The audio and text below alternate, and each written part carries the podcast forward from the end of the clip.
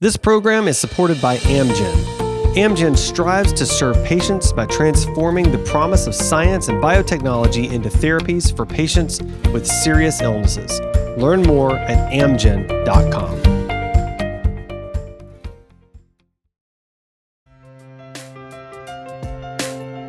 From Susan G. Komen, this is Real Pink, a podcast exploring real stories, struggles, and triumphs related to breast cancer we're taking the conversation from the doctor's office to your living room. Caring for a parent through breast cancer can mean sometimes handling the kinds of responsibilities that your parent once handled for you and having to manage your own emotions while supporting theirs.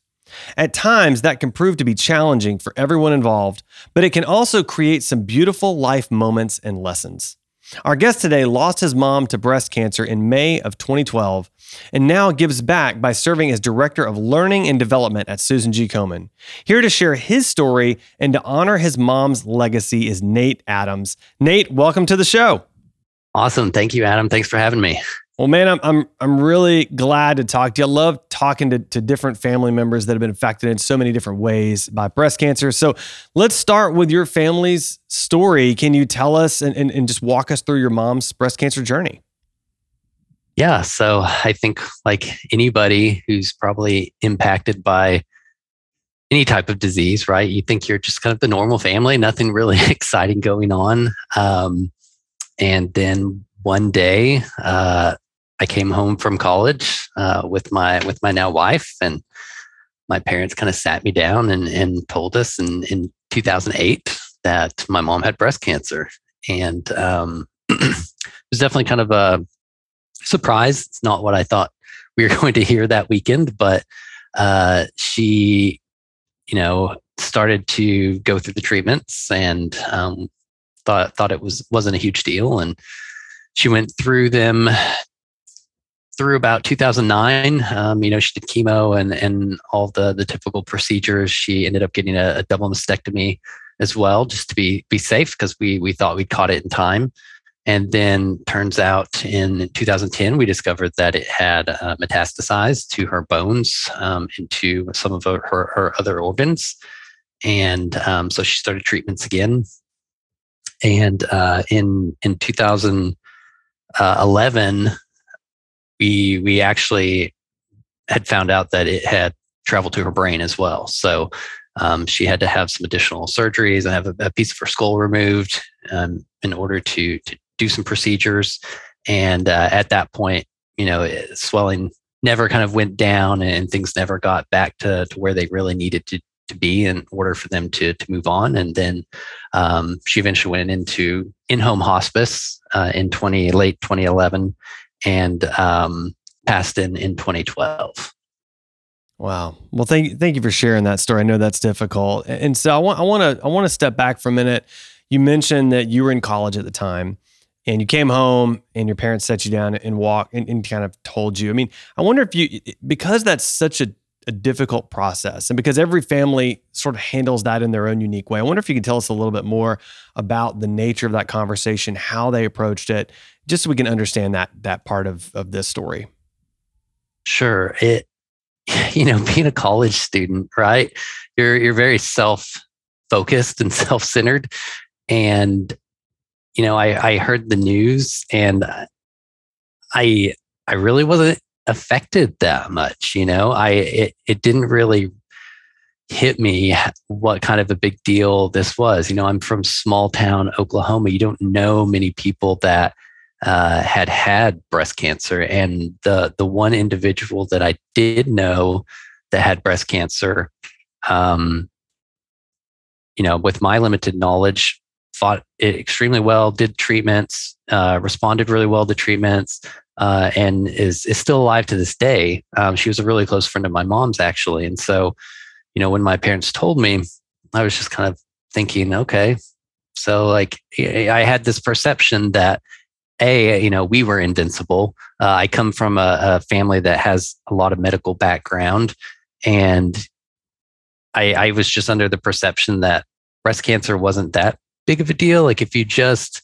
if you just fought hard enough and you just believed enough and and you you you know put forth the effort you know anyone could get past it i just kind of had that really naive uh, young young person invincible mentality about it, and so I was really nonchalant about it. And and I think that when they sat us down and and and told us, you know, I could see the the pain and the the anguish in their eyes, but it it didn't really hit me until a few years later that this this was a serious thing. And and you know now seeing the forest through the trees uh, i wish i would have done a few things differently but um, it was definitely something that I, I, probably didn't take very seriously at the time.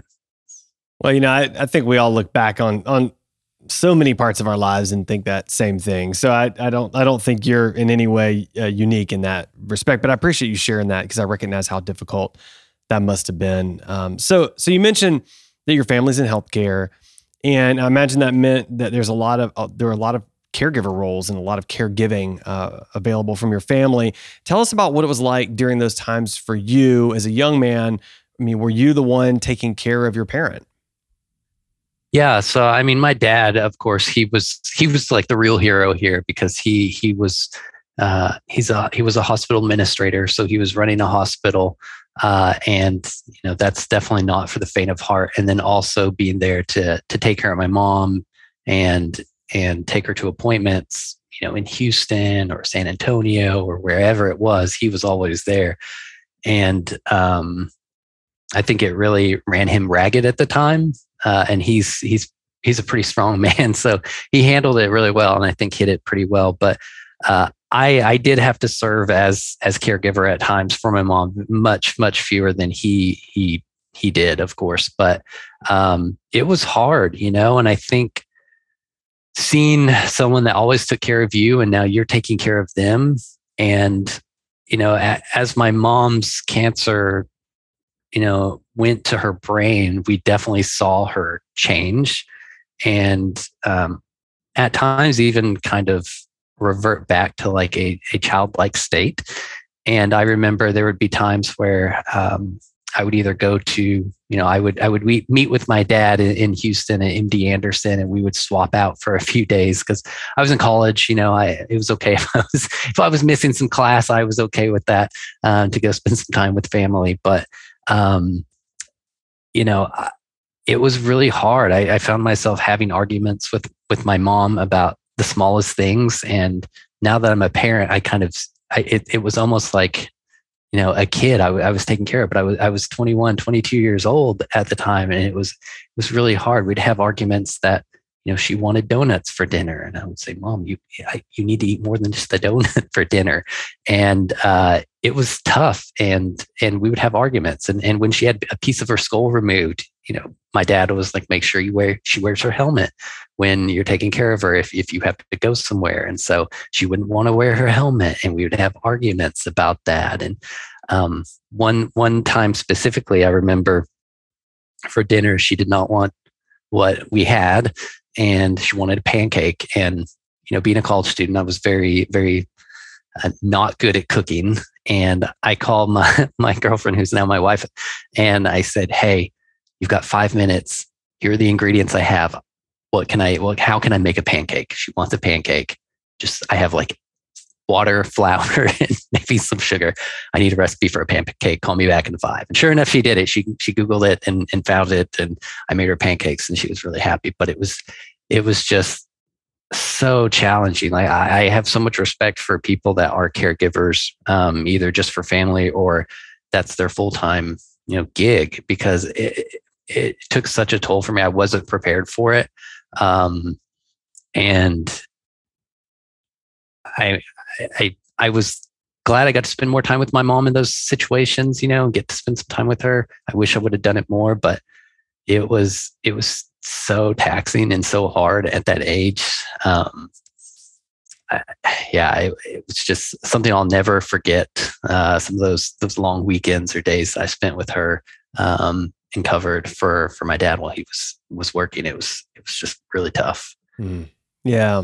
Wow. I, I can I can only imagine. Uh, and thank you. You know, thank you for sharing that. So, so you mentioned care. Um, advocating for care is is just so important. Uh, can you can you share a little bit about how an action by your brother allowed your mom to be uh, to be at a significant event in your life?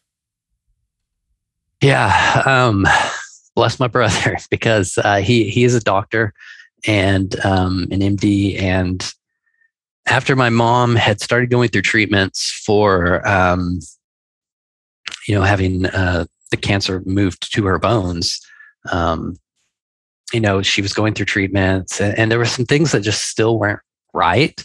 And she had gone to numerous appointments at, at numerous places, and we just felt like she wasn't getting any better and, and they didn't know why. And we started noticing a real change in like her cognitive functions and you know her ability to focus and and she would fall asleep a lot and and there was just a lot going on and and my brother had, had done quite a bit of research um, and he told my dad hey when you when you take her next time you you you make them do a brain scan because I think something is going on uh, with her brain. And I think you really need to check that out.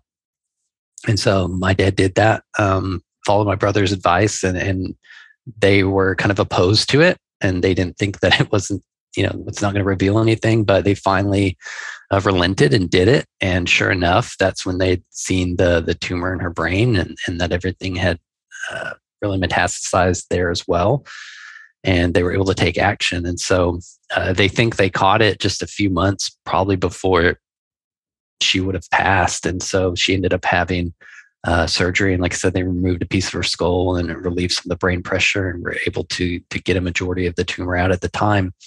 Uh, and that allowed her to attend my my wedding and see me get married. So I know that was that was one thing I was always worried about.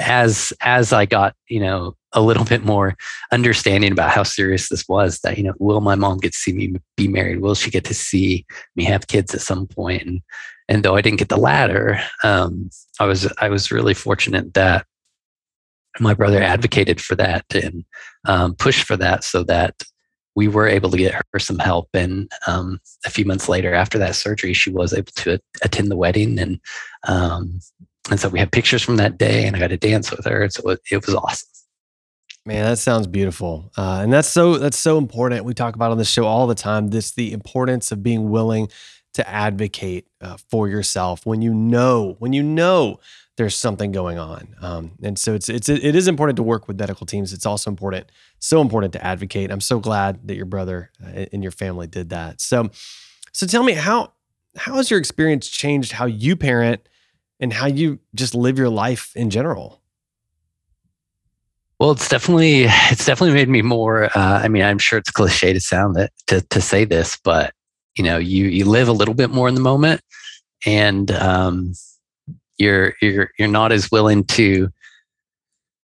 I don't know, spend time on the things that that bring you down, um, and the the those types of things in life. You know, the drama. You you you want to enjoy the the time that you have together as a family, and um, live in the moment. It, it's also made me obsessed with, with maybe too much, maybe in a negative way, uh, taking pictures and, and, videos of my own kids. Um, because I remember when my mom passed, uh, I looked back and I went back home after she'd passed a few weeks and, and started combing through photos and videos and, and trying to get them, turn them digital so I could preserve them because I knew you know, I wanted kids at some point. I wanted them to be able to see her and uh, not only in pictures but videos to like hear her voice and and see her mannerisms. I thought that was so important. So, um, you know, I know now with my kids, I've I've got three little ones, and I try to just capture every moment that I can with them so that they can watch it later. Um, and then, you know, same thing with with us with my wife and and with me like i want them to see us in videos like i think we live in a time now where technology is so cool that we have the ability to document all of those things so that people can see them uh, later on in life. And you know, my kids constantly ask about their grandma and what was what was she like and where's she at what is she doing and um, but it's nice to be able to like show pictures. So I think just really capturing moments and and now as I'm older, I think about the things that stick most with me and my family are not you know the the toys i got for christmas or the things that i i received from them. It was the memories that we had. It was the family trips. It was the uh, destinations that we took. It was the experiences that we had, even if it was just like swimming in the pool all summer, you know, as a kid. Like those are the things that I remember. And so I want to make sure that uh, I parent that same way too. You know, they're not going to remember the toys that I, I gave them or, or the items. Um, they're going to remember these fun experiences that we had as a family. Uh, and so I try to try to live that out because I want that to stick with them as, as long as I possibly can. Man, I, I love that. And that's so beautiful. And, and it honestly, it makes me think, you know, as a parent, I'm, I'm a parent as well. And, and we tend to, to take photos and videos of the kids and just the kids, right? And that like, because we want to, we want to remember them as kids. It never really occurs to me that they might want to remember us at this age as well. And maybe, maybe we should be in some of those videos and some of those photos as well, not just, not just behind the camera. Um, that's a really, really beautiful thought. I appreciate you sharing that. Um, so, so Nate, la- last question. What advice would you give to a listener that might have a family member currently undergoing treatment? Cool. Um, I mean, it's tough, and every every experience is different. Um, I think from from my perspective, I would say, don't don't pass up opportunities to spend time with that person you know, once again, I think uh, I was a, a, very selfish college student at the time. You know, I was living my life. Um, I didn't want to go back to my small town. Uh, I was enjoying being, you know, almost four hours away. And it almost seems like an inconvenience to have to go back home. And, you know, and even before my mom had, you know, I knew she had cancer, I felt that way. But after her diagnosis, you know, it didn't change a whole lot for me. And I wish, I wish I would have spent more time making the trek home and, and spending more time at home. And, um, you know, I have a degree now that I don't do a whole, a whole lot with. I, I definitely would, wish I would have spent more time with my my mom uh, when I had the opportunity. And um, and I think some of that too was, you know, just the feeling of being invincible and that oh, she's going to overcome this and then it eventually turned into a feeling of trying to just run away from it, I guess. And I think that was part of the reason why I didn't want to go home towards the end too. It's just so tough to see my mom, you know, in a hospice bed in in our living room every time I'd go home. And so I think I even tried to just avoid it. But, you know, now, you know, looking back, I, I wish I wouldn't have. Some of my most lucid memories I feel like with my mom are when you know she was bedridden. And um, those were some of the things I remember the most versus you know when she was first diagnosed. And so I wish I, I wish I had more of those memories. I wish I had more pictures and videos of those times. And even even some of the silly things that she said uh, I know it wasn't her um, those those were things that you know my wife and I still talk about and we we we just remember her by that. It was just so so funny, and and she had she still had a sense of humor. It was just different, and those are the things I remember. And I wish I would have spent more time trying to capture that and and living in it and enjoying that moment uh, with her and just making the most out of it. Uh, so that'd be the first thing, and then I think the second thing would just be um, advocating. Of course, I think is so important because it did. I think preserve my mom's life. Just you know, maybe just another year, but man, a year is a long time when you think about it. Um, so I'm super thankful for that. But I also think just understanding what people are going through, I didn't fully understand either what she was going through because we didn't know what resources existed. We didn't, you know, I, I didn't have someone sit down and talk to me about it other than my parents. And, and of course, they did the best job that they possibly could. But I didn't always understand why my mom couldn't get up some days. I didn't always understand why she couldn't do something as simple as, as walk to the end of the driveway. I just thought, just, just do it. Like it'll make you feel better. Just do it. I, I was just, I didn't think about all the different things that are happening um, from a biological level when someone is is going through this. You know, there's there's anxiety, there's depression. I think about my own family, and if I had to sit down and tell my kids now that you know one of us could possibly die from from a disease oh it would rip me apart. And so you know i didn't i didn't really put myself into that person's shoes when my mom sat me down and, and told us told us that. I'm sure she was thinking the same things that i think about now which is you know will i get to see my my my son get married? Will i get to see my grandkids? I'm sure that crushed her. And you know i just didn't think about things from that perspective. So I think it's so important to to be considerate and be understanding, whether it's family or whether it's a friend, um, and just be there for them to listen and understand, uh, because you don't you don't truly know what they're going through. Yeah, no, you don't, you don't. And, and Nate, I just want to say to you, you know, thank you for for being real, uh, for being authentic. Thank you for for sharing your story and and even your own struggles throughout it. It's been honestly inspiring. Um, and and just really profoundly um, eye opening to me in so many ways. So thank you. I think thank you on, on my behalf, but also on behalf of our listeners as well. Thanks for joining me today. Of course. Thank you so much. Thanks to Amgen for supporting this podcast. To learn more about Amgen's mission to serve patients with a cutting edge, science based approach, follow Amgen Biotech on Instagram and Facebook.